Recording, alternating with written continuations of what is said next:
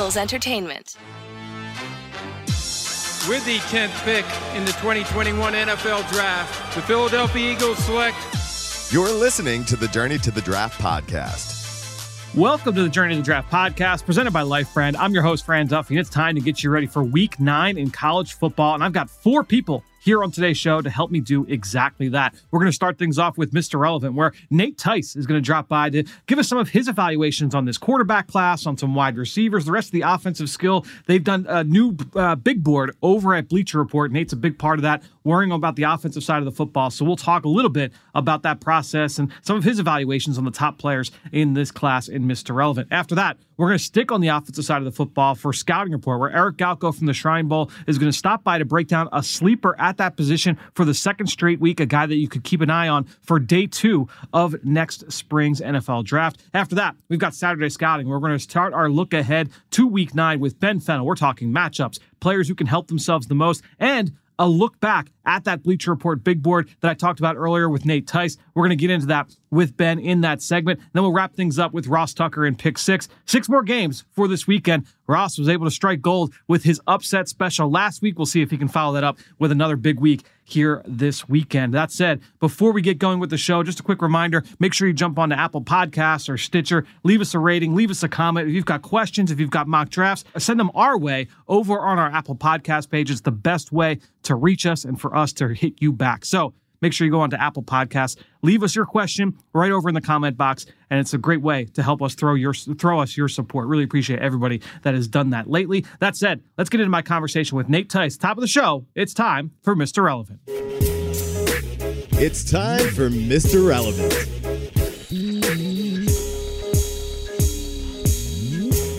Well, really excited to start the show this week here with Mr. Relevant as I welcome in Nate Tice back to the show. Uh, Nate does outstanding job over at the Athletic Football Show with with Robert Mays every single week. Make sure you go check out that podcast. But here today, we're going to talk about his work with Bleacher Report. They just dropped the new Bleacher Report 100, a new big board that came out. And uh, Nate, first of all, welcome back to the show. And second, I want to ask you just about the process uh, of putting this together because uh, the whole group of you guys really just kind of getting together. Each of you specialize in a couple positions here. And then it's like, all right, let, us spit this bad boy out as a, as a top 100. I'm interested to kind of get a little bit of a sense into the process.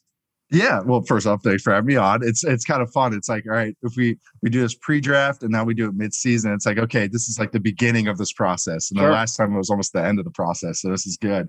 No, uh, I I really like how we do it at Bleacher Report. We were just talking on the pre-show. It's just I in a scouting department you'll have your your area scouts, your national scouts, your regional scouts, et cetera, et cetera. And then usually at the end of the year, most teams, at least the ones I was with, will do a positional scouting where one of those area scouts would then cross check all the running backs, all the receivers.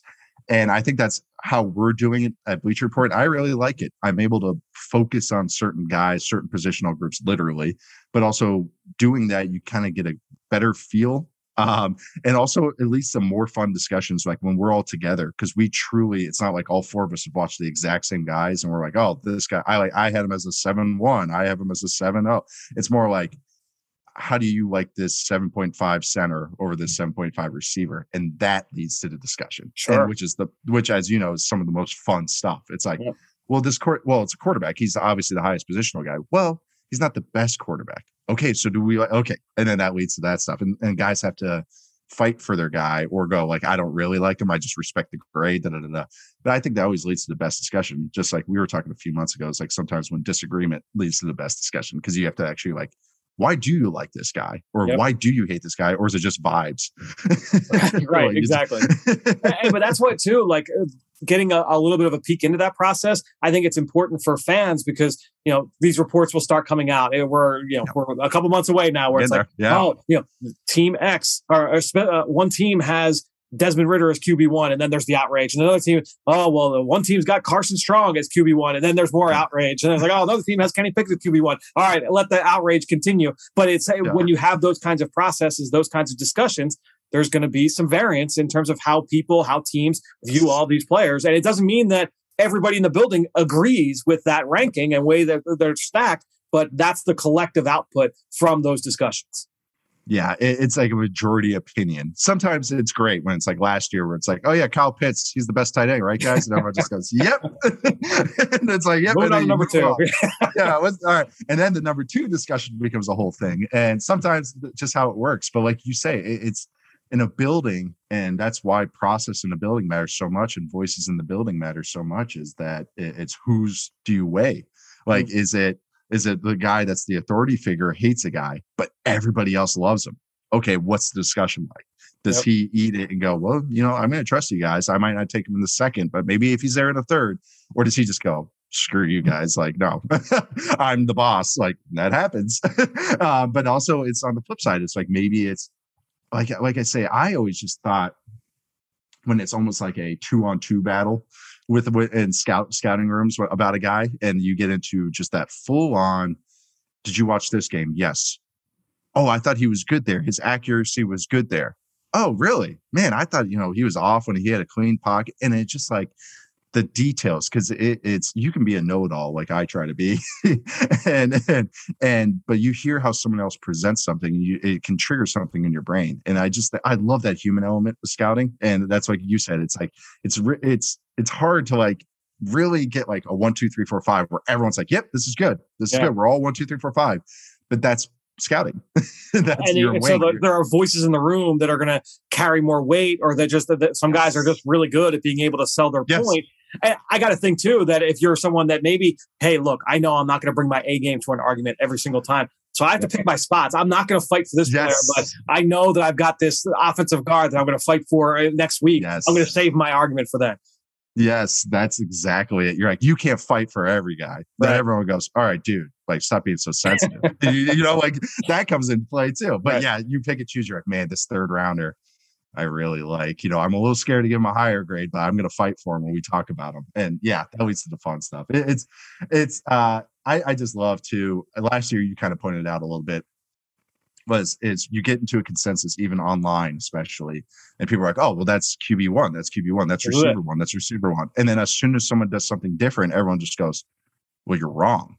And it's like yep. it's that that that cracks me up to no end. It's like there's no wrong or right here. These are all just bets. That's all it is. It's just it's just wagering on what you feel on this guy. And like you said, some guys are better at others. Like I wouldn't trust myself. I mean, to some extent like i'm i'm still trying to work on corners. Like i i every every month every i'm trying to work on like but i think everybody struggles trying to find corners that, that are playable. But it's that's the thing is some positions i have a lot more faith. I trust myself with running backs and receivers more than other positions. Um but it's it's just how that works. And i and like you said sometimes in the building you might get some old scout that's just a defensive tackle guru and you're just like yep trust this guy. Or the 49ers i'll bring up even a name bobby turner with running backs. Like mm. he he is the running back coach there a longtime coach. It's like he sees things with these zone guys. He was the guy that they they will openly say he found him alfred morris.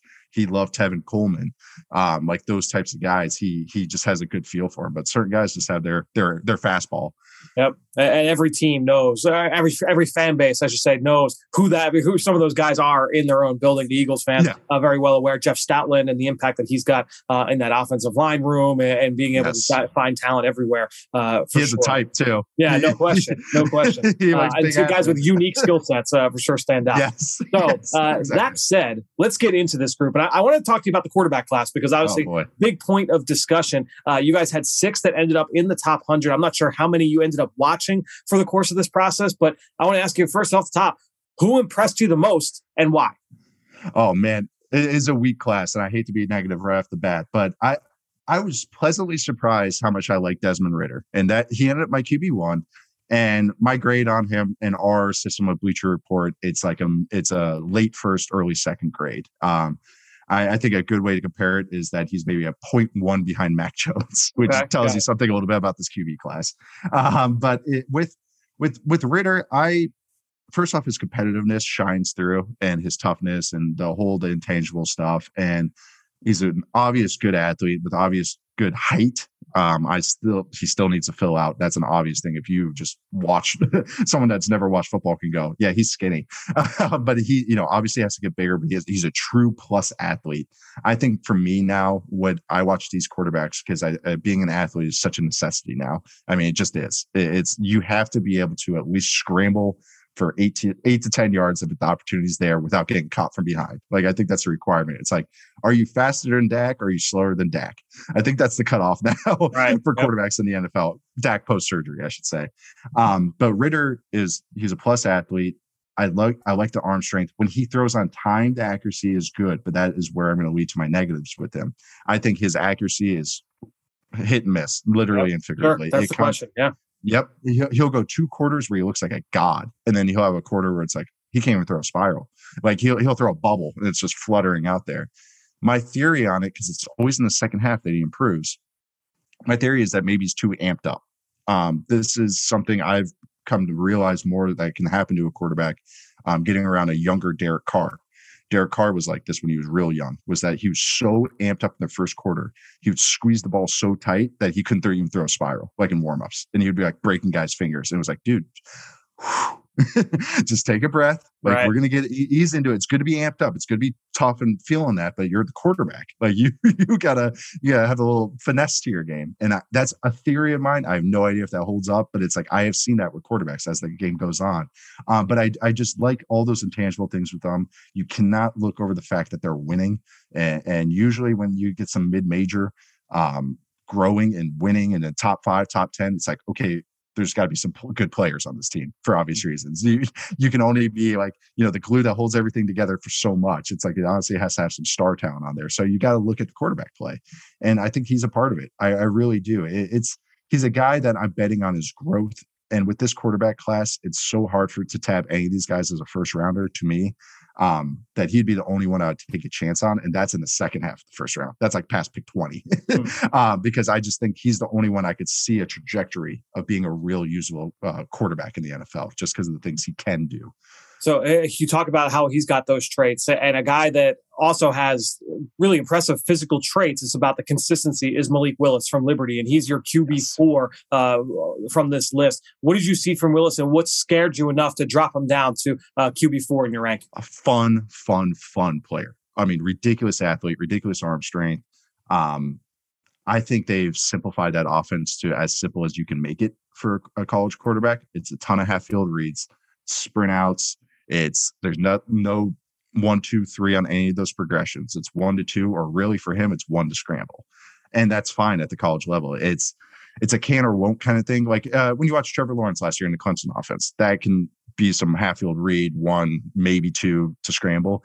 Trevor Lawrence, though, would show progress or progression with his eyes and actually do the one to two and throw it. And it was like, okay, that's why I was as negative on him. With Malik, it's truly just one go. And he is a ridiculous athlete. So, I mean, so much fun to watch. He really is. But that's the thing is like, where is that upside? Where is that stop? Is the growth there? Is this just like everyone thinks it's the Disco Stu meme, or it's just like, oh, he's going to improve like forever? like they, that's what they think sometimes. And it's like, well, where is the cap? It's like, yeah, he's going to get better, obviously, but it's not a lot of, uh, it's, it, but it's just I don't see the eyes there on the plays that do require progression that I would want to see from a guy that's a, a senior. I mean, if he was a redshirt sophomore doing this, just transferred to Liberty, okay, okay, okay, you know, there's room for growth there. But the fact that now he has reps and now he's in the system and now all that stuff, that's what my main concern is. But my grade right now, I have a middle second, late second on him. I think that I'm probably going to hold steady on that unless the second half of the year film really shows him progressing and doing more of the stuff I want to see. Interviews are going to be so huge. Oh, I mean, every guy, but sure. quarterbacks especially, but him especially. It's like it's a can or won't thing. It's like, do they not want you to progress, or is it? Do you struggle seeing those types of things? Because you can see what happens when a quarterback can't progress over the middle of the field. Um, it's kind of happening in Philly right now. Right.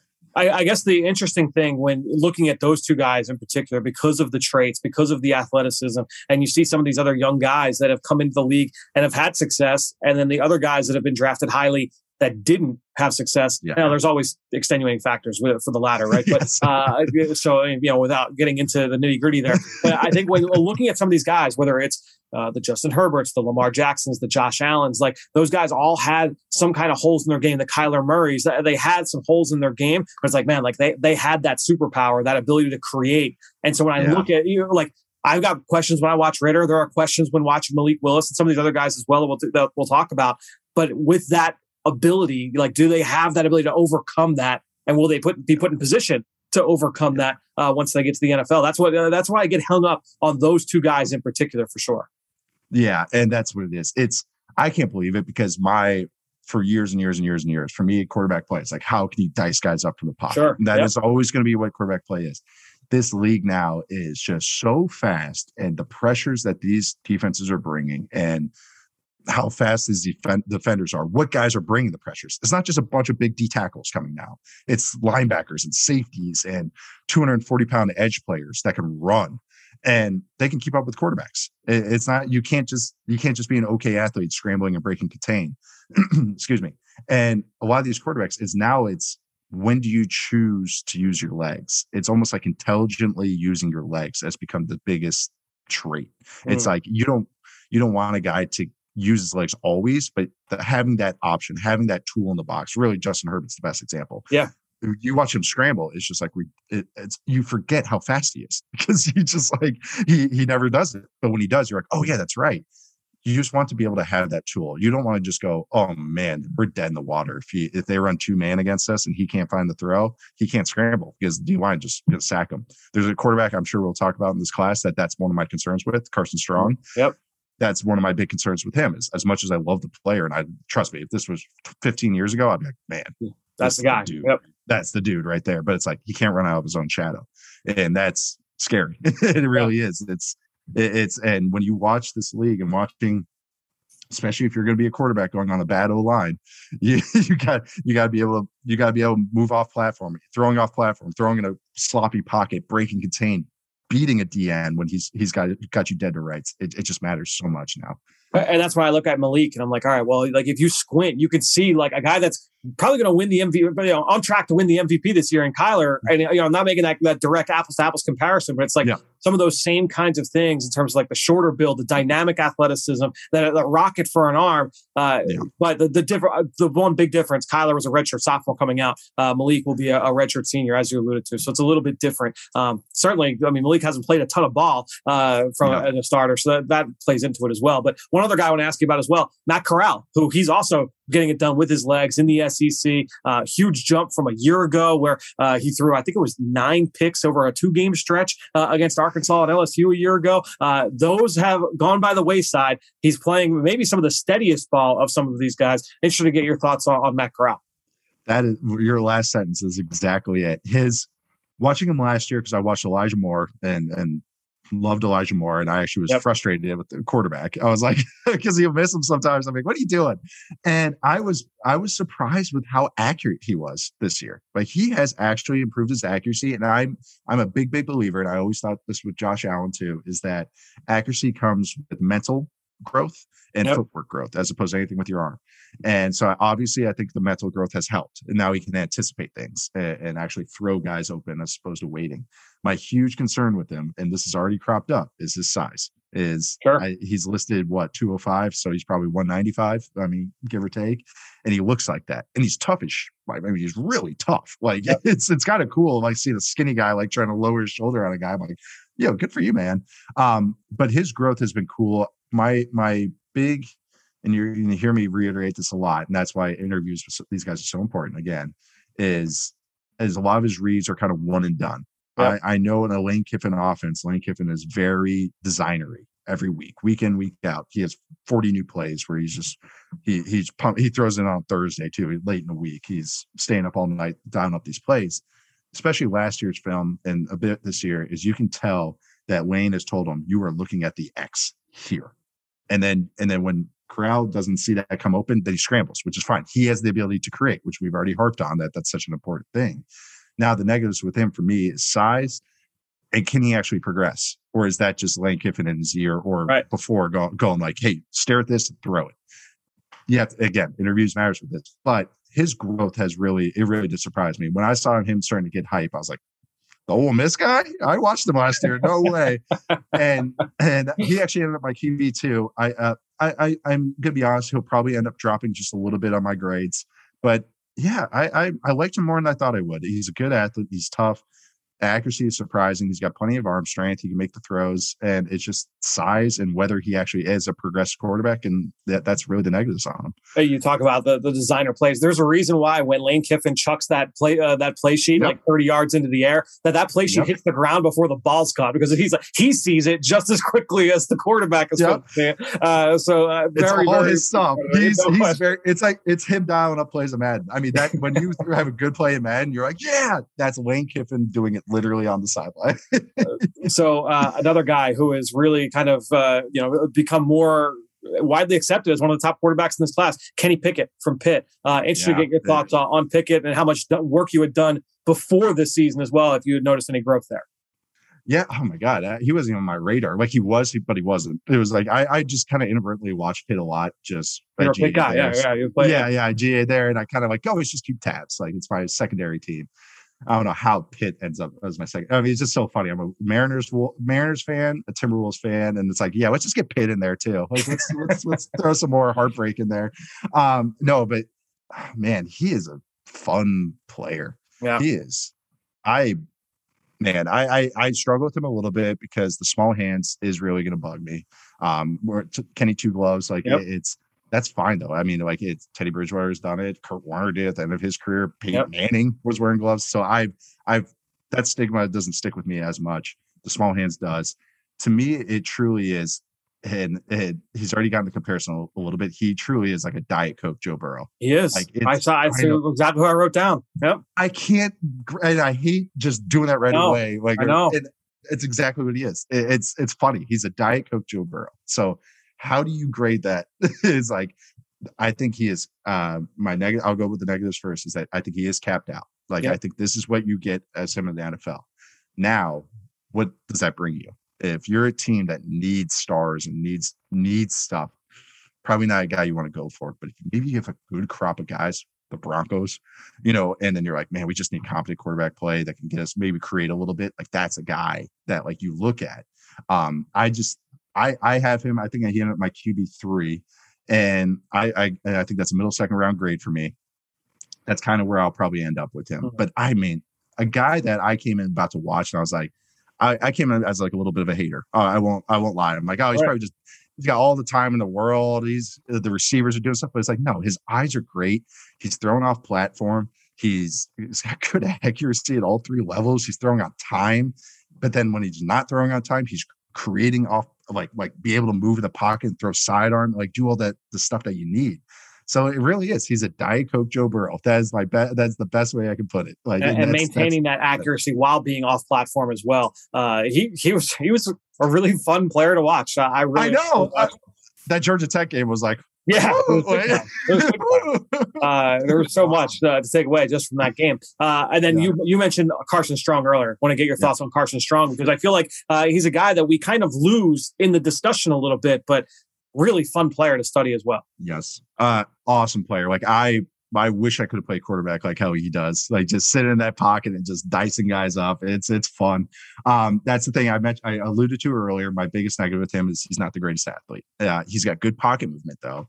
But if you're drafting a guy that's 22, 23 that moves like 44 year old Tom Brady, you're a little you're a little yep. you're a little scared and that's that's that's negative with him. He is accurate. You can tell he's got great eyes like he is going to the right spot every time and when he doesn't he's progressing and he tries to operate from the pocket. His pocket movement's great like i said before.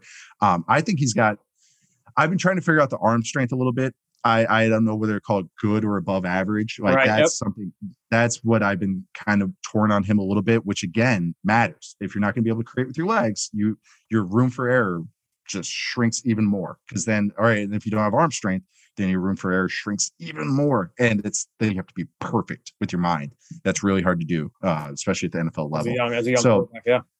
Yep. And so right now I have him as the end of the third round grade. And I, I think he'll bump up a little bit for me, but I kind of like where I have him at. Um, I like the player. Like it's one of those things where I like the player, but just that upside ends up being just so capped out for me that's like this guy, I don't know, I can't see him as the guy for a team. But I could see him as like a nice developmental backup type that you can maybe as a spot starter and trade to somebody, you know, like some of those sure. types that ends up down the road. But it's that's kind of how I see him. But he is a good player. That's there's a lot of those types of quarterbacks. There's a lot of flawed, but interesting quarterbacks that are all in the second to fourth round range. And yep. it's like it it's eye the beholder at this point. Like there's another guy I just want to give him a shout out. It's Jake Haener from Fresno State because he's dude is so much fun, but he's like 185 pounds and like he's he's a rail. He's tiny as hell, but it, that that guy might be a uh, offense coordinator in the NFL at like age 28 because right. he's just so smart, so smart. It goes with the ball if that guy was bigger, he would be shooting up my board, but he's just tiny. And but uh, if you ever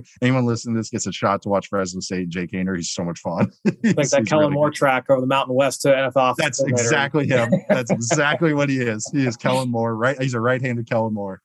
Uh, so we spent a lot of time talking about quarterbacks. I do want to ask you one question about the receivers. You guys had four in your top 15. That adds up typically to a pretty strong group. Uh, you guys have Drake London as number one. Uh, is there first of all, what stands out about London? What gives you faith to put him ahead of guys like Olave and Wilson and the, and the rest of that group? Um, but just overall thoughts on, on the wide receiver position in general in this class.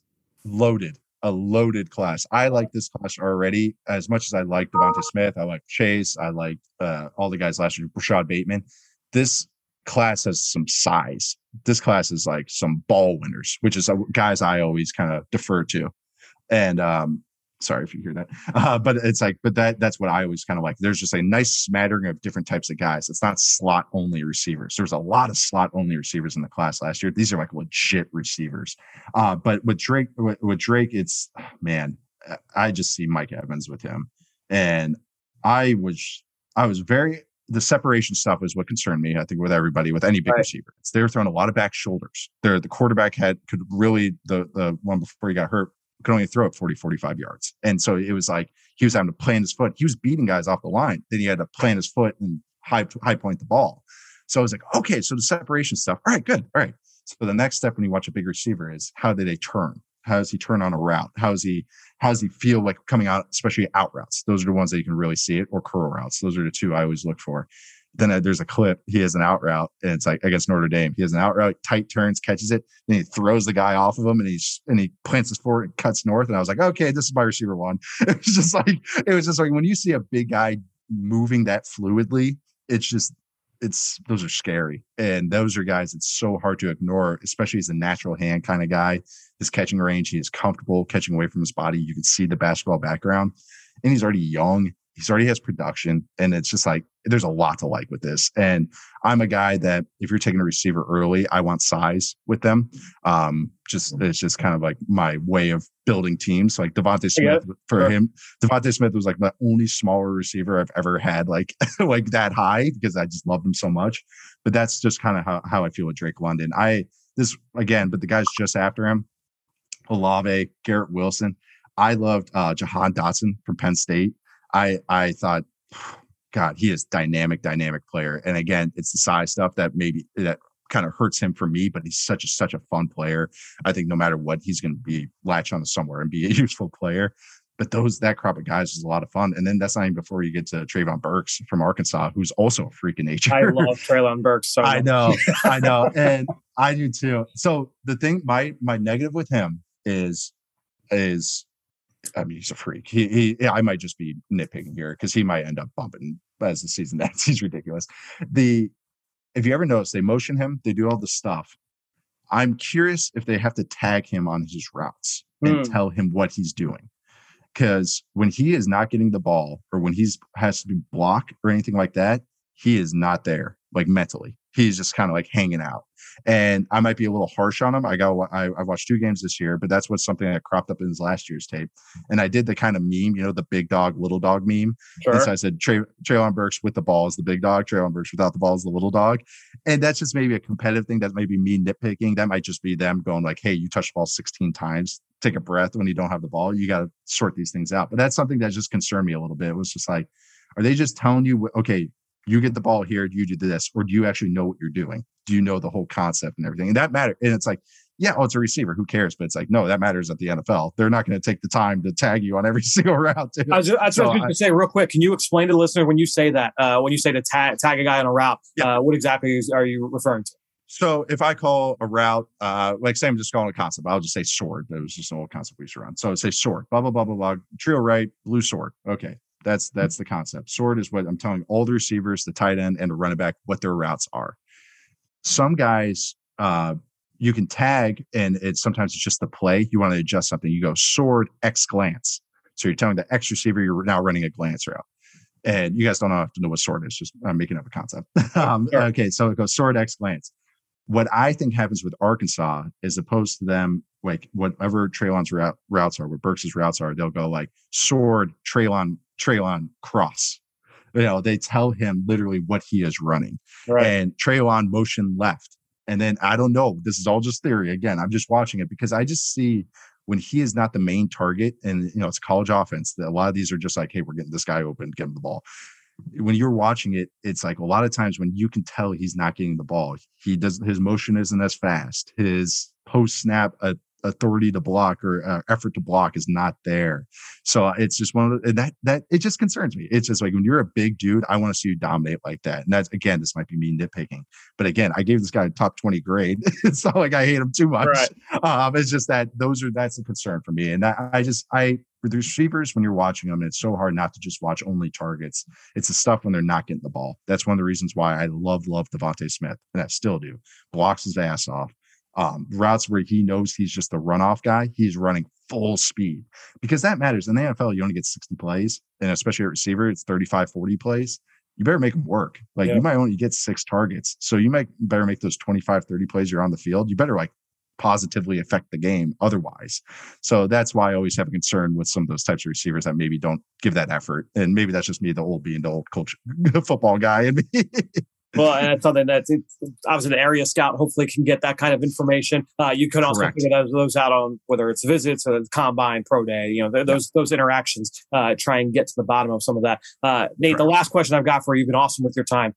Who's a guy? Because I know this, and you know, you know, working with a with a scouting staff, every every team's got that short list of guys. They're like, all right, uh, you know, we, we need to uh, work out our running back today. Let's call these three guys. Maybe you haven't done all three guys, and so I know when you've gone through all your quarterbacks, you've gone through your running backs, your receivers, you've got a list of guys like, ah, I just couldn't get to this guy yet. Who's a guy that stands out to you? Like, ah, I couldn't get to him, but based off some of the flashes I've seen or, or what I've heard, I can't wait to be able to watch him. Um, mine would be that I got to watch one game this past week, and so I, I, I was he was the he was our last ad on the big board too. Okay. I'm glad I got him him, and that was Jameson uh, Jameson Williams from Alabama. Nice. I just need to watch more of them. I, I, I only studied him, officially studied, watched every play. Like I said, with uh, only one game of him so far. And that's just a guy. It's like he does stuff. so it's like you got to watch it. When your receiver's doing the stuff he's doing, it's like, okay. Um, my one thing with him is that he's a little bit of a magnet to defenders with the ball in his hands, which is always mm. hilarious to watch. The guys yep. that like they panic when they see a defender in front of them. They just go, all right, I can juke left or right and they just run straight at him. Right through them, yeah. right through them. They panic in their head. Um, that's a guy I, I need to watch more of. Um, same with Joseph uh, uh, Ngata from yep. Clemson. Have not studied him to the extent that I want to. Um, and I would say running back wise, I gotta look at some of these guys. I'm looking at my list right now. Robinson again from Alabama, but I think he's more of a role player. That's why I kind of didn't really focus him on uh, too much. Um, oh, really? Uh, Zamir White from Georgia. Right. I got, I got watch him a little bit more. And then quarterback wise, I felt pretty good about who I checked out. Um, I still there's a couple guys I still want to watch more of. Like I want to see more of Tanner McKee. Um, I, I, was I, I, was able to watch two games of him earlier, but I want to watch more. I want to watch more of Bailey Zappe. Yep. Um, from Western Kentucky. I I was able to watch one game from him this season, and intriguing and it's more like okay i gotta circle back on that. But those guys are the ones i would say stand out uh, as of right now. But that's what's so fun about this. There's probably next time i talk to you there's gonna be like five more guys that crop up that you're like there's hey, always guys guy? on the list. No matter you might watch 300 guys and it's like oh i really wish i could have gotten the number 301 like you oh you, when Jameson Williams cropped up, I was like, oh man, I, I just watched Alabama. How did I not even like I noticed him, but I didn't notice him. Like it was one of those things where it's like he's he I was I thought he was a sophomore for some reason. So I was like, I'm not even gonna pay attention to him. And all of a sudden I was like, oh, he's draft eligible. Oh, okay, here we go. Like yeah, it's uh it's like you, there's never enough time. There's never enough time to get never. Well, we'll see Jameson Williams on the next edition uh, of the the BR 100. Uh, I'm sure. Well, uh, Nate, this has been awesome, man. Thanks so much for uh, for sharing some of your time with us, and we'll talk to you next time here on the Journey of the Draft podcast, presented by LifeBrand. Awesome. Thank you for having me. Dim those lights. We're headed to the film room for the scouting report. All right, well, excited to welcome back to the show uh, my good friend Eric Galko from the Shrine Bowl to talk through another receiver. We talked to a receiver last week from North Dakota State. This week, we're going to Coastal Carolina to talk about Jaivon Heiligh uh, with the Chanticleers. Eric, tell, tell us about Jaivon Heiligh and what he brings to the NFL.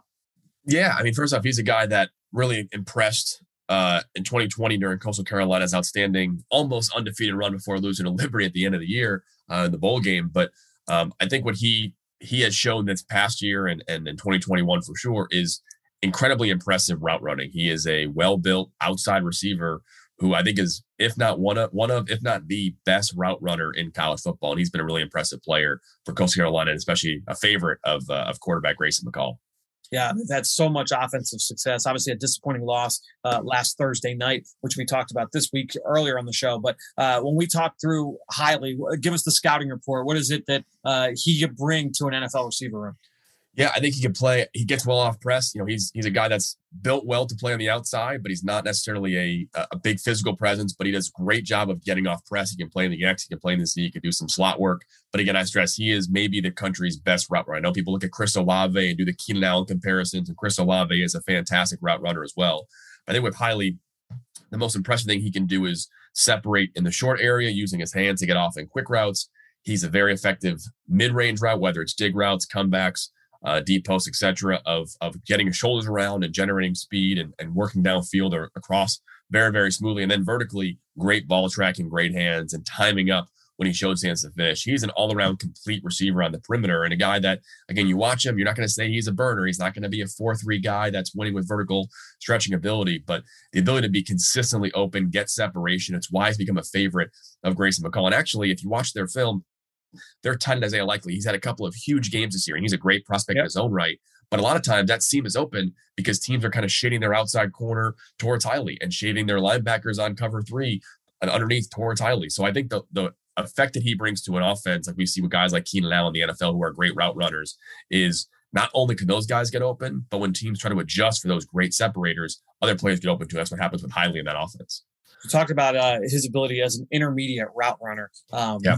To me, like that is one of those separating factors for me when I'm looking at uh, trying to tier route runners in a wide receiver group because there are plenty of guys, yeah, like you know maybe they can win in the in the quick game, uh, but they just don't have that juice to be able to make plays a little bit further down the field. Maybe they've got great juice down the field, and you know they run those deep posts really well. They showed that ability to stack receivers on vertical routes, but they're just not super uh, technically proficient in the the quick game or the intermediate area. To me, like when a guy has that ability to win on a comeback route, to win on a deep dig. Uh, you certainly need to be able to win in the quick game as well. But those are the guys I'm like, yeah, like uh, th- this guy understands how to weaponize his speed. He's got enough juice to be able to work down the field, but he's also got uh, that technical efficiency to be able to create separation consistently as well.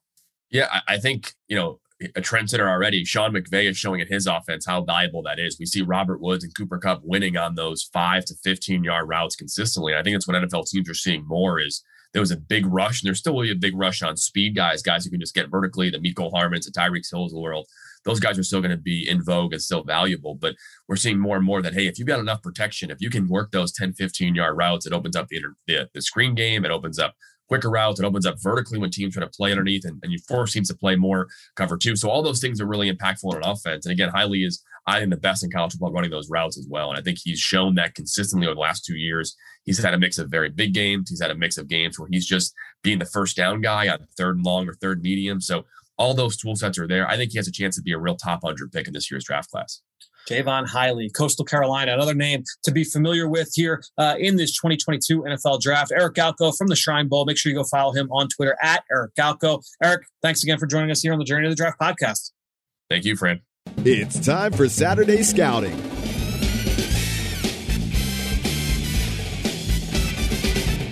All right, well, time to shift our attention to week nine in college football. So I welcome in my buddy Ben Fennell. Ben, uh, look, we've got a lot to get into today. Uh, we already talked with Nate earlier about uh, the Bleacher Report big board. We're going to get to that. You and I are going to kind of hash some things out uh, about some of those rankings here later in the segment. But first things first, uh, Mel Kiper from ESPN, he dropped his new big board. We talked about his uh, most recent positional rankings a couple weeks ago here on the show. But just two quick takeaways because I don't want to dive too deep. Maybe we'll go a little bit deeper into the big board next week. But new quarterback one and a new wide receiver one for Mel Kiper. Uh, Kenny Pickett elevating himself to QB1 for Mel Kiper. Jameson Williams, the star receiver for Alabama, elevating himself to wide receiver one. So I want to get your thoughts uh, on those two big rise ups there for those two players. Yeah, Kenny Pickett, I think one of the the major winners this year, of returning for a super senior season and knocking off Clemson last week, a game that he threw four picks the last year in, really rebounded, and he's been on a meteoric rise, and he's just been a steady Eddie type of prospect, and all the other quarterback prospects have had up and down play and really inconsistent. And slow, steady Eddie has just been climbing the boards every week, and here we are at QB one off of a uh, big win. I think this is kind of what we expected. Jameson Williams, people are a little bit behind on because he was a transfer from Ohio State and kind of a name that wasn't on national boards.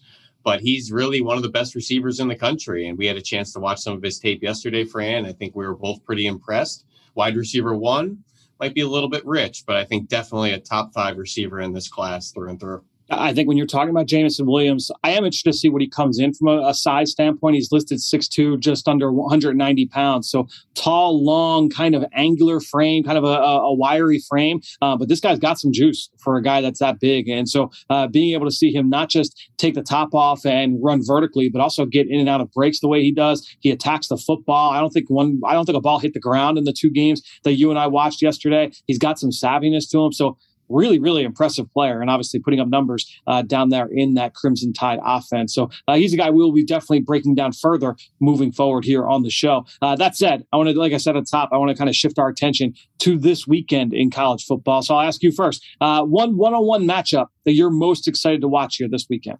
Well, I feel like we have to touch on this Michigan Michigan State showdown in the Big Ten battle of unbeaten's, and I think one of the best slates uh, on the weekend. But Kenneth Walker III rising up boards and on the running back rankings all over uh, college football, leading the nation in yards after contact. Well, that Michigan front seven doesn't miss many tackles. They actually have the fewest missed tackles in the Big Ten right now. Aidan Hutchinson, Brad Hawkins at safety is a really good player. Daxton Hill, uh, David Ojabo is getting some attention on the other side of Aidan Hutchinson it's going to be a battle of tackling and who can uh, bring down Kenneth Walker the third, and we'll see if those speedy receivers on the outside can maybe uh, get over the top. But really fun, undefeated battle in Michigan yeah, and Kenneth Walker certainly uh, continue to just build week after week after week. I'm going to talk about this uh, game a little bit in the next segment, so I don't want to dive too deep into my thoughts. I will, however, talk about a former Michigan running back and Zach Charbonnet out west, UCLA. He's been extremely productive for Chip Kelly this season as the starting running back after transferring uh, from Michigan this offseason, going up against Utah. And this Utah defense, you know, they've got some guys in that front seven to watch, namely the senior linebacker, Devin Lloyd, who uh, has all the physical gifts you're looking for in today's NFL. He's got sideline to sideline range. He's ferocious downhill. I'd like to see him get a little bit better, a little bit more consistent with his eye discipline and his play recognition skills, just understanding where he needs to be on every single play, seeing things before they happen. Uh, that will go a long way towards him kind of reaching that ceiling, uh, but he's got all the tools. And so uh, I'll tell you what, Charbonnet is a bigger back. Lloyd's a uh, you know he's a pretty physically imposing linebacker. Those two meeting in the hole uh, will be uh, some fun TV uh, to go to go back and watch later on for sure. Yeah, really good battle out there out west.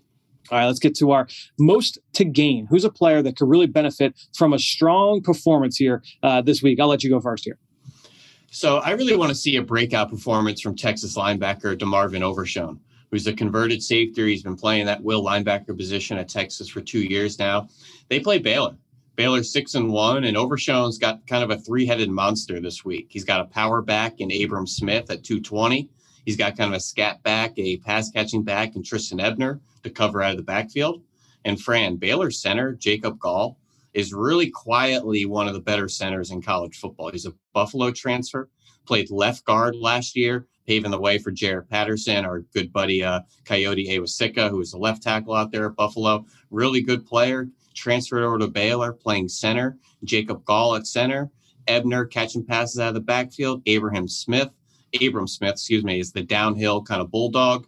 DeMarvion Overshown is going to have his hands full. So big performance. I'm really expecting at him yeah, he's a, a, really interesting player. I mean, when we talk about like those overhang, like uh, uh, nickel Sam players, I mean, that's kind of the role that he has played in the past. He's a converted safety. He's like six four in that 220 pound range, freak show athlete, but those same questions that we have about those guys making that transition to more of a stacked role. Uh, that will be the question here with Overshown. Uh, and I will get to a, a, similar kind of linebacker, but a guy that's just got more reps from a stacked, posi- stacked position, and that's Florida State's Amari Gainer uh, going up against Clemson. Florida State, Clemson, always a good one. I know both teams uh, going through some struggles right now, but I think that that's always going to be a big one when you turn on Florida State. You're like, all right, how do you perform against Clemson? Solid rivalry game, uh, trying to go up against that front seven and or sorry, that offensive front and all the different things that they're doing from a misdirection standpoint. Amari Gainer, interesting game here uh, for him going up against the Clemson Tigers. Uh, let's go now to our prospects after dark. A, a guy who's playing in a game.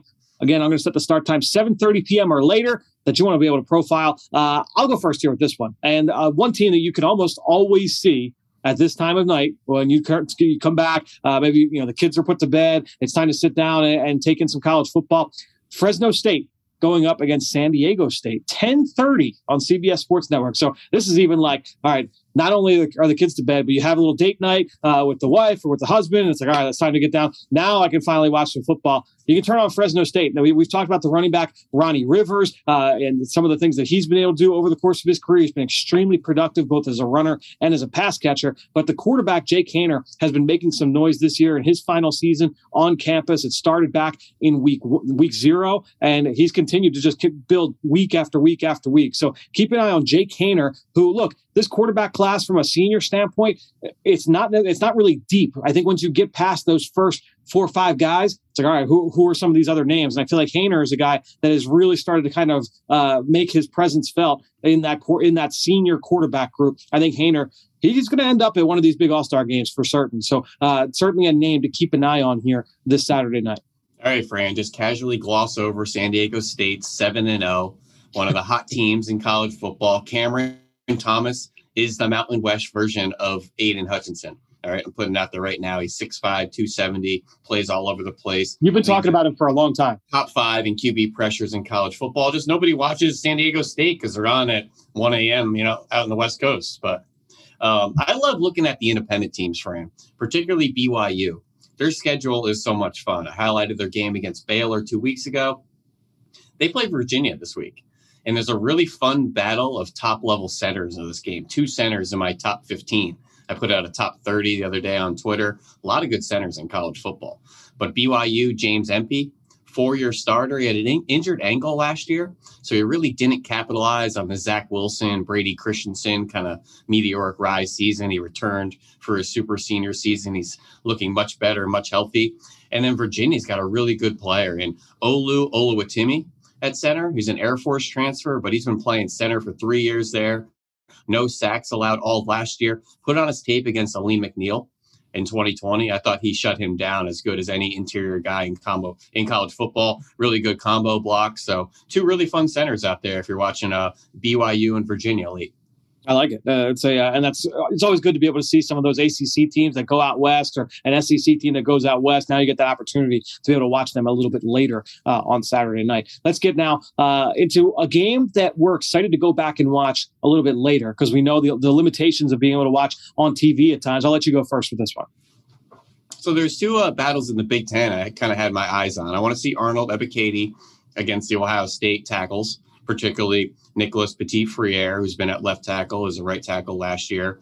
Um, but Tyler Linderbaum, center at Iowa, probably has his best test of the season so far against these big Wisconsin nose tackles. And that starts with Keeanu Benton up front, typically starts at nose tackle, and then they work in like Matt Henningsen and uh, Isaiah Mullens and some other guys in there that are just corn fed, country strong type of dudes up there. So Linderbaum's going to have his hands full, and everybody knows don't let Linderbaum take over the game. Don't let him fire off the ball and clean up your linebackers and set that tone. So, you know, Wisconsin's going to be uh, buckling the chin straps and ready to battle.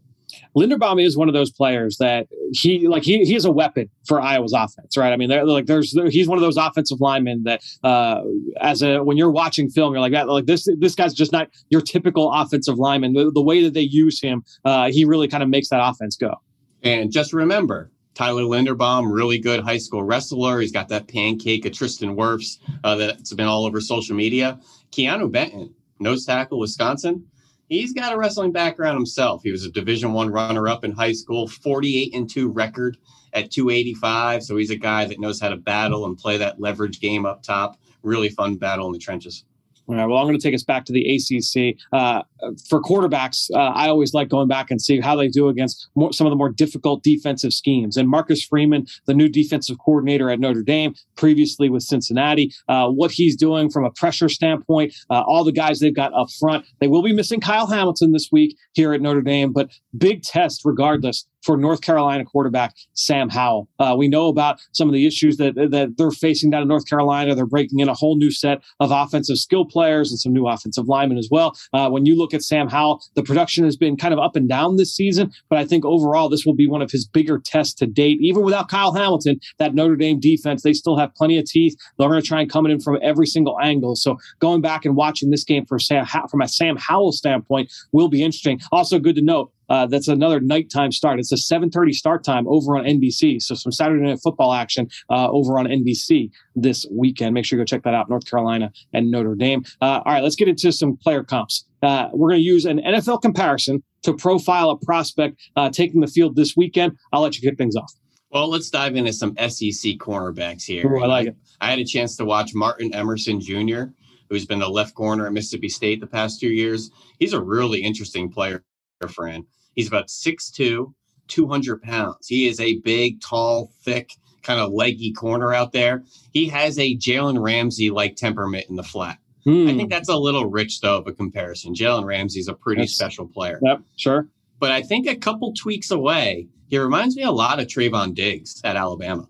Wow. He's that style of corner heavy, leggy, a little clunky and stuck in the mud, getting in and out of breaks, but good ball skills, really good physicality. And I think Trevon Diggs is impressing everybody with this season with the Cowboys so far that that's not a, a negative or any sort of knock on him. So 6'2, 200, physical, a guy that I think can be a force player in the flat has some ability to play press man. They play a variety of coverages Mississippi State. It'll be press man one play, then that off kind of side saddle with his eyes in the backfield.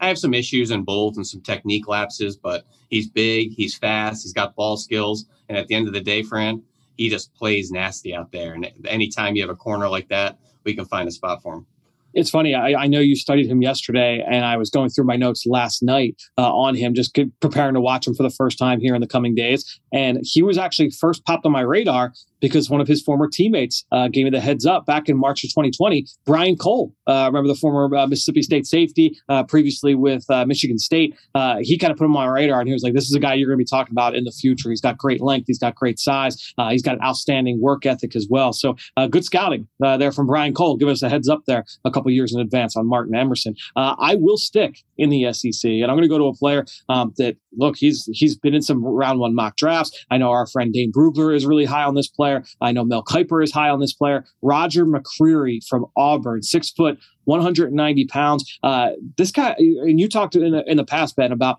how he kind of got baptized a little bit going through that SEC gauntlet of wide receivers over the years, whether it's the Ja'Marr Chases and Justin Jeffersons in 2019, or even going back to last year with Jaylen Waddle and uh, and DeVonta Smith and that group with Alabama, just through the through the throughout the entire SEC, just littered with great receivers. But I think that that has definitely paid dividends. Watching him this year, this guy is a well-rounded corner, six foot, 190 pounds. He's got solid size. He's got really good feet. He's got a feel for playing in press. He's got really good feel from playing from off. Just a good athlete, really good man to man corner. He's got he's competitive in press. He's competitive in the run game. He's a really short tackler. He rarely misses uh, coming downhill. The ball production is just okay, but I think this guy is a really impressive, just a, a cover corner through and through. Really physical, competitive nature to what to the way he plays. And when you look at all the boxes that he checks, paired with the the athletic profile, the size profile, he reminds me a lot of Stephon Gilmore when Gilmore was coming out of South Carolina. And he, Gilmore, I don't know how much you remember back in,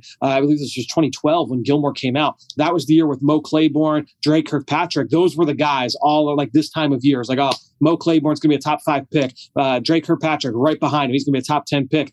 And as the season went on, as and as the pre draft process went on, it's like, oh, yeah, like this guy, Stephon Gilmore, is really good. He's, and, and all of a sudden, now he's one of the top corners drafted, uh, and Gilmore became the best of the three. Obviously, he he's a Roger McCreary is a really impressive player, and the more I watched, the more I was like, man, this guy's just really, really solid across the board. Maybe not elite in any one area, but he's really, really good everywhere. And so to me, uh, that makes for a really impressive corner. I mean, when you're watching the SEC corners on a weekly basis, it's essentially like an all-star game. You're yeah. facing NFL talent on a week-to-week basis. You're going to get beat. You're going to get beat over the top. You're going to get about catches. Some really good players, the best of the best out there at receiver that you're covering on a week-to-week basis. You just have to really evaluate the full body of work, understand they're going against top competition, and really sit back and weigh their skill set and say, you know what, I know they got beat, but I always think, Fran, and we talk about a lot to learn on the job position. Yep. I think that experience is better, you know, in the long run no question. And being able to see him make that make that jump, make that rise, I think is really important for uh, for his projection as well. All right, let's wrap it up with our big board breakdown. We had Nate Tice to talk about Bleacher Report's big board. Uh, so I thought, you know, why don't today you and I kind of just hash this out a little bit? Great job by this entire group, and and we talked about it when they first did it back in the spring for the 2021 draft. Um, but I love that they bring the Bleacher Report brings this group of guys together and they're not afraid to go against the grain. And so they were they were very uh, you know they were very adamant on their rankings back in the spring. And the group is Nate Tice, Brandon Thorn, Derek Klassen, uh, Corey Giddings, and Brent Sobleski. Those guys did a great job putting this together. Uh, it will be a lot of fun to break down. So I thought let's go through the top 10 first, and I just want to get your biggest surprise. Number one, Kayvon Thibodeaux, no shock there, the pass rusher from Oregon. Number two, Purdue pass rusher George Karlaftis. Number three, NC State offensive tackle Ikem Ekwonu. Number four, Iowa center Tyler Linderbaum. We, oh, these are guys that we've been talking about all spring, all uh, all fall, all summer. So it's been great to be able to see like, yeah, like all right, we're, we're, we're talking about the guys that are going to be in the top five, top 10 of a lot of people's minds here. Evan Neal, the tackle from Alabama, number five. Jordan Davis, the, t- the nose tackle from Georgia at number six. Aidan Hutchinson from Michigan at number seven. Derek Stingley at eight. Drake London, the USC wide receiver at number nine. And Kyle Hamilton, the Notre Dame safety at number 10. So Ben, from those 10, your biggest surprise here?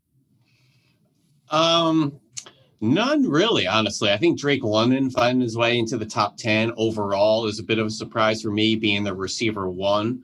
Um, but I think a lot of these names are kind of the names we've been talking about consensus wise, a lot of trench players. Um, and I think that's kind of the way this draft is trending. Yeah, Karlaftis at two, I think, is interesting. Uh, you know, I don't know that anyone else has Ekwonu at number three overall uh, in this class, certainly ahead of Evan Neal. I think that that's interesting. We love the work that Brandon Thorn does, so that definitely carries weight. Uh, just it, it is great to see. Like, all right, there's a lot of the guys that we've been kind of like hammering uh, throughout the fall. Um, it's it's a lot of fun seeing these guys up this high. How many draft classes have we seen a center viewed in the way that Tyler Linderbaum has been viewed? And now we've had Quenton Nelsons and elite level guards, and maybe some guards we didn't feel great about, like Jonathan Cooper's and you know people like that. And we've had you know nose tackles, and we've had centers go in the first round. But talking in the top five overall, a center, when was the last time? Can you think any names here, friend? I can't off the top of my head. Now, it is important to note that uh, the difference between just for our listeners, like uh, what they'll say is that hey, this is a this is our big board versus a, a mock draft, and, and, that is important uh, for us to note. Uh, you know, I know that those guys had Landon Dickerson extremely high uh, in their big board last year but that doesn't necessarily mean that oh yeah we expect him to go in the top 10 i don't know if that's the way they feel about linderbaum or not. We'll see if this group uh, puts out a mock draft uh, down the road and we'll kind of see and get a better sense of that. But uh, yeah to your point i mean i don't know the, when the last time is that uh, we've we've seen it. I guess it would be um, the kid from Al- Ryan Kelly uh, from Alabama a few years back. yeah, I'm just one. going through and trying to see if I could quickly find when the top center was taken here. But you know, yeah, we had Ryan Kelly, we had Ragnow go in the first round. You know, Billy Prices of the world, Maurkice Pouncey was a mid-round pick as well. A lot of guys go in the mid to back end of round one, even going back to like the Nick Mangolds of the world and Chris Spencer. Yep. Seems like once you get through that halfway of the first round, teams are much more willing to. I'm quickly going down through 2003, and you know Jeff Faine went 21st overall. Dam- Damien Woody 17th overall, ended up playing a lot of guard in the NFL. We could be looking at the highest drafted guard in Tyler Linderbaum potentially ever. Yeah, that will be certainly something to watch here uh, as we get into the offseason. Uh, let's get through the quarterback position where, uh, as you like to say, QB boggle. And we've got it. So another source another set of QB rankings here. Uh, number one, QB one for these guys, Des, and we, we talked about this earlier with Nate, uh, but just kind of rehashing with you. Desmond Ridder at number one, Matt Corral at number two, Kenny Pickett at number three, Malik Willis at number four, Spencer Rattler there at five, with Sam Howell at six. Uh, any thoughts uh, really on the on that group of quarterbacks and then the pecking order there? Um, no, I think QB one and Desmond Ridder. That's probably a surprise to a lot of us. Kenny Pickett sitting there in the top five is appropriate with Howell kind of taking a back seat. Matt Corral sitting there at QB two. I don't think is going to change a whole lot. Yeah, yeah, he, he's a guy I feel like uh, a lot of people are going to feel confident in in that two or three hole because uh, a lot of these guys have had some up and down play this season. And Malik Willis has had his great moments and then he's had not so great games. Uh, you look at obviously Spencer Rattler's been up and down. Sam Howell has been uh, a little bit up and down. Desmond Ridder has been a little bit up and down. But Corral and Kenny Pickett have kind of been the, those steady presences uh, throughout the course of this season so far. Uh, let's go to the offensive line position where you and I respect the hell out of Brandon Thorn and the work that he does. Ikem Ekwonu, number one offensive lineman, Linderbaum, number two, Evan Neal, number three. All those guys were in the top 10. After that group, you had Charles Cross, the Mississippi State left tackle, as his fourth offensive lineman. Kenyon Green from Texas A&M as number five. Zion Johnson uh, from Boston College at six. Bernhard Raimann uh, from Central Michigan. He was in the top 30 prospects overall as the seventh offensive lineman off the board. Trevor Penning at eight. Daniel Faalele from Minnesota at number nine, and then Nicholas Petit Frere from Ohio State. You mentioned him earlier at number 10. Uh, big takeaways from that group. Yeah, I think the top five, top six there, as expected. Charles Cross really having a good season, really improved a lot of his play strength. Kenyon Green, Zion Johnson. And then it's getting into the, the major risers, whether it's mm. Bernhard Raimann, who's the foreign kid, tight end, the tackle, Trevor Penning, FCS, Northern Iowa. Daniel Faalele is a little bit different, just being 400 pounds out there. So uh, Minnesota. So you get a little bit unconventional uh, after those first five or six, but those are some of the really good uh, offensive linemen in college football. Was there a, a, ranking that was surprising to you from like a uh, oh man like I can't believe this this was the top guy on the board at a specific position? Well, I think Ike Ekwonu at you know uh, offensive lineman number one over Linderbaum over Evan Neal uh, is something we haven't seen, but it also made me take a step back and say edge one, corner one, safety one. Those good. aren't going to change a whole lot. Yeah, right. Yep. Uh, through a lot of boards. So as much as I'm looking at which ones surprise me, I'm also taking note of the ones that I don't think have changed and probably won't change for the next six mm. months was there a guy and there's all because there, anytime a new big board comes out or someone's top 10 position rankings come out i'm like all right where are some of my favorite players and then it's like oh yeah they love this guy just as much as i do uh, was there a, a, fist pump ranking a guy that uh, just made you you know really kind of jump out of your seat a little bit when you saw a guy ranked very highly no, just the fact that the receiver group, that five out of the 15, Fran, yeah. are from the group of five. Yep.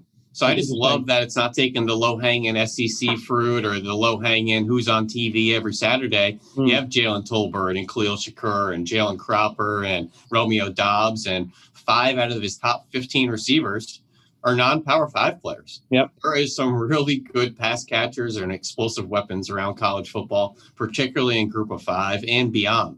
Yep. So I just love that they cast a wide net and really give everybody an opportunity to crack their board and to be draftable players. And I think it speaks too to you know just the scouting report segment we do with Eric Galko every week. The last two weeks, he's talked about receivers that he feels have a good shot to go in day two. So you know the top 100 picks, one from North Dakota State, one from Coastal Carolina. So again, kind of getting into that non-power five uh, group of talent, uh, plenty of talent all over the country at the wide receiver position. It was great to see him uh, extend an invite, accepted invite to Josh Johnson out there at Tulsa, yep. who was a Power Five transfer, but now he's. Sure at his group of five home at Tulsa. Really improved player as well. Nice to see him get an invite.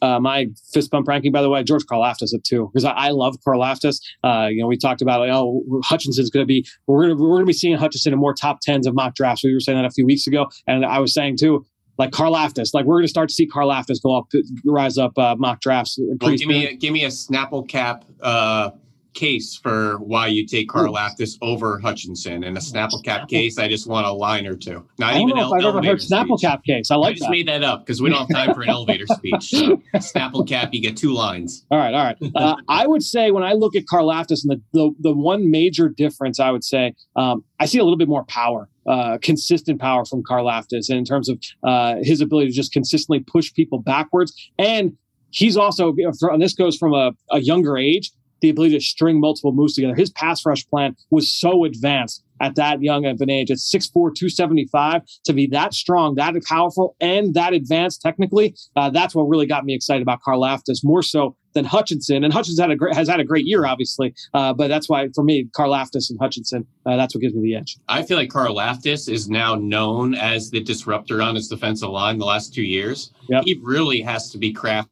and how he reads slide protections, how he plays off of chippers. Needs to have two, three moves, counter moves if he wants to be productive because they circle him and say, don't let him ruin the game. Uh, and I feel like Hutchinson is a little bit more deeper of a front seven. Sometimes he doesn't get the attention. He gets a lot more one on ones, in my opinion. Um, yeah, so Karlaftis, I think, is really NFL ready. They have uh, only one linebacker and looks like in the top 40 and that linebacker is Christian Harris uh, from Alabama. So uh, just kind of speak, you and I have talked about this uh, offline a little bit, trying to find who are those linebackers in this group, uh, who are the guys that are going to really kind of uh, you know be a guy that could come in day one, day two, uh, and be able to offer uh, immediate impact. Harris, for sure, I, I view from Alabama uh, as that kind of player. I think he's got all the traits you're looking for. we talked a little bit about Devin Lloyd, um, you know, and some of the, the reservations there. but the next guy on that group for them so you had two right in a row at 41 and 42. It was Lloyd was 42. Brandon Smith from Penn State at number 41. And he is another guy that's just extremely athletic, really rangy, really versatile skill set. But it's a matter of uh, making that transition to more of a stacked role after being a more uh, more of a nickel Sam over the last couple of years. So, uh, Ben, fun as always going through uh, these big boards and these mock drafts. We'll be back early next week to break down week nine in college football. Myself, you, and Dane will be, we'll be back right here on the Journey to the Draft podcast presented by Life Brand. Now it's time for Pick Six. All right, well, time to wrap the show up with pick six as I welcome in Ross Tucker. And I feel like we need to add in like some fanfare music, like some excitement level. I know that not everybody in in uh, your in your neck of the woods, Ross, is excited about what I'm about to say, but we hit on our first upset of the year, the upset special. We've been so close every single week. And finally, one of them hits, and it's with your Nittany Lions, uh, the Illini, with the longest game in college football history, nine overtimes. You called it last week, right in this segment, Ross. Uh, I gave you three points on that one. Otherwise, we tied last week. We went head to head across the board. Uh, each of us had a couple of wins. We had to, we were on the same side on the on the others. Uh, but just a, uh, a big call, great call on your part.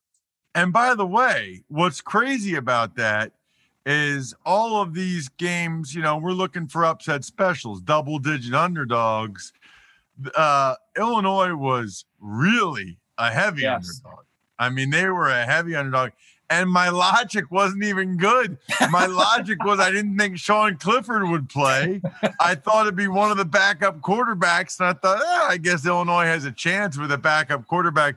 Clifford ended up playing. He didn't play well. He didn't look healthy. They didn't run him at all. Nope. Um, but Illinois got it done. And you're right. Nobody's happy at all. In fact, everybody's very, very unhappy. Yeah. Uh, not a, not a, um, a shock that uh, James Franklin was asked about, you know, USC and other interests and other jobs. And he's like, "Look, my focus is on Illinois. Well, they're playing Ohio State this week, uh, but he's like, my, my focus is still on Illinois." the, the, Freudian slip there. Not too surprising with how the, that, that discussion has gone in this state. That said, let's turn our attention to this week, Ross. We'll see if you can keep this up. You now have a five game lead on me after hitting on that upset this week. So I've got a lot of ground to cover. We'll see if I can do it starting this week. We're going to start with our pick 'em. We're going to go to the Big 12 here. Close one. Texas and Baylor. Who do you like here uh, between these two teams in the Big 12? Yeah, I'll go Texas. I, I just think they have more talent than does Baylor. And now Dave Aranda is starting to get his name thrown out there with USC and LSU, the Baylor head coach give me the Longhorns. I, I think that they are talented enough, mature enough to get this done.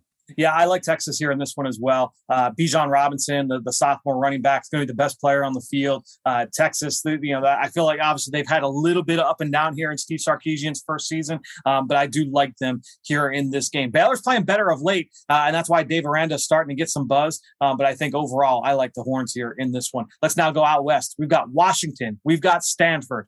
Who do you like here in the Pac 12, Ross? So Washington or uh, the Stanford Cardinal?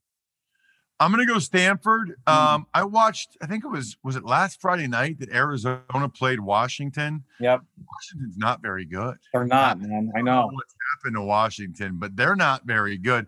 Arizona's not good at all, and Washington couldn't put them away. They got the young Huard kid playing. Give me Stanford. Yeah, Tanner McKee uh, playing very well for the Cardinal. I was hoping to kind of lure you in there with a Washington W, but uh, as always, you are on top of your game. Uh, you will take uh, the Cardinal, and I will side uh, with David Shaw and Stanford in this one as well. Again, Tanner McKee, uh, the sophomore quarterback, playing well out west. All right, let's go to our over under. The number this week three and a half passing touchdowns for Wake Forest quarterback Sam Hartman taking on the Duke Blue Devils. What do you like here, Ross? What do you like? Do you like the over three and a half or the under? Well, I like the over because I called the Wake Forest Army game on Saturday, and Wake Forest had 10 touchdowns. now, I don't know how many Sam Hartman threw, I don't remember, but he is very good. You know, Fran, I don't know how much you've studied Wake Forest, but they do something that nobody else in college and NFL does. Their mesh point, Yeah, it's awesome. their ride, it's like two seconds. Yeah. It's there's nothing else like it. He's making multiple reads while he can still hand the ball off. It- it's like triple option football. It is rare that you can say somebody has invented something in the sport of football. Warren Ruggiero, the o, the offensive coordinator for Wake Forest, he invented something. I don't know why more teams don't do it. It works. It's Does it give you anxiety as an offensive lineman though? Like, do you, like, are you watching that just like cringing? Like, oh my god, the ball's got to get out, uh, or somebody's going to get killed here. Well, what really bothers me is watching the offensive linemen not fire off the ball at all. Sure, they can't. It- It's like they're not even. You're so in like entrenched from little, you know, midgets on up. You come off the ball. You fly off the ball. They're not doing that at all. Yeah. Not at all. It- It's almost like extra point blocking, but they stay on the double teams. They let the running backs bring the linebackers to them. I mean, it's working. They really only hand it off when the pass isn't there. Anyway, I'll go over. Um, I think Wake Forest going to put up a ton of points on Duke. And I think there's a decent chance Hartman has four touchdown passes or more. I've got friends on both coaching staff, so I'm torn here with this one. Uh, I feel like I, my heart says over, but I also don't want to pick the same as you because I need to, I need to make up some ground here in the next month and a half. So uh, I will take the under. I don't feel great about it, but uh, we'll bank on my friends on the on the Duke coaching staff to, on the defensive side uh, to come through for me here. I'll, I will take the under uh, for Sam Hartman on the, his touchdown passes in this game. Let's go to the next one here. Uh, these are always fun an either or. Which is the bigger number? NC State's margin of victory over the Louisville Cardinals or Iowa State's margin of victory over West Virginia? Who do you like here and why? I like Iowa State and their margin over West Virginia. And it's really pretty simple. I just think Louisville is a decent amount better than West Virginia. I mean, I think Louisville's got a decent team. West Virginia is not great. And so I got more faith in Louisville keeping it close than I do West Virginia. Interesting. Uh, to me, I, I'm looking at this like which, which of these four teams do I feel best about? I, I'm going to keep riding with NC State. They, they've done me well over these last couple of weeks here in this segment. Uh, so I will stick with the Wolfpack, that run game, that offensive line. Uh, so much fun. We talk about them all the time. Obviously, we talk about Ike Ekwonu at left tackle and uh, just what they do offensively. I will go NC State, um, kind of a, a, little bit of opposite logic uh, from the way that you looked at it. And I get, but I totally get uh, why you went the way that you did. And Iowa State, they're starting to play a little bit better as well after a slow start. Let's go to our next one here, our high low. We're going to look at this Big Ten matchup, Michigan and Michigan State. So I ask you, what is the higher number in this one? Michigan State running back Kenneth Walker, who's going to be he's on the he's on the Heisman list right now. I got to say, uh, if you're if you're putting four five four or five guys out in New York, hard pressed to think that Kenneth Walker is not one of those players. His yards per carry here in this game, or the Michigan Wolverines margin of victory, which number is higher in your mind, Ross Tucker? Yeah, I'm gonna go. I'm gonna go Kenneth Walker's yard per carry. Now I went back and forth on this. Yes, Obviously, he's really good. Yep. I think Michigan's the better team, but I wouldn't be like shocked if Michigan State won. Yep. And even if they lose, I think it's a close game. I got a lot of faith in what Mel Tucker, my brother from another mother, has done so far this year with the Spartans. So I'll go Walker's yard per yard per carry, but it could very easily be four or five yards, and Michigan could win by seven. So I've Yeah. kind of gone both ways. Uh, I went back and forth on this one as well. And I'll tell you what, man, like uh, obviously that Michigan offense is, is getting some love for what they're doing, but that defense uh, is really performing well. Uh, I'm going to go with the Wolverines margin of victory here. Uh, and the reason being just that that defense is playing at such a high level. Even if, if like you said, uh, if, if Michigan can eke out a six point victory, I feel like, all right, like, if they can keep them to 4.8 carry, uh, all right, I, then I'm going to take home the dub. So I will go with the Wolverines here in this game. Now, let's see if you can follow this up here, Ross. Our upset special. We're gonna pick one to win. You got the one that last week. Let's see if uh, if you can get another one here. Yeah, I thought long and hard about UTEP over FAU. I saw FAU in person last Thursday night. They were pretty impressive, but I still thought long and hard about UTEP, who's had a pretty good season. I'm going to go with a big game, though. Ooh, I'm going to go with the Florida Gators. wow, wow, over over Georgia. Yes, Georgia is a really good team.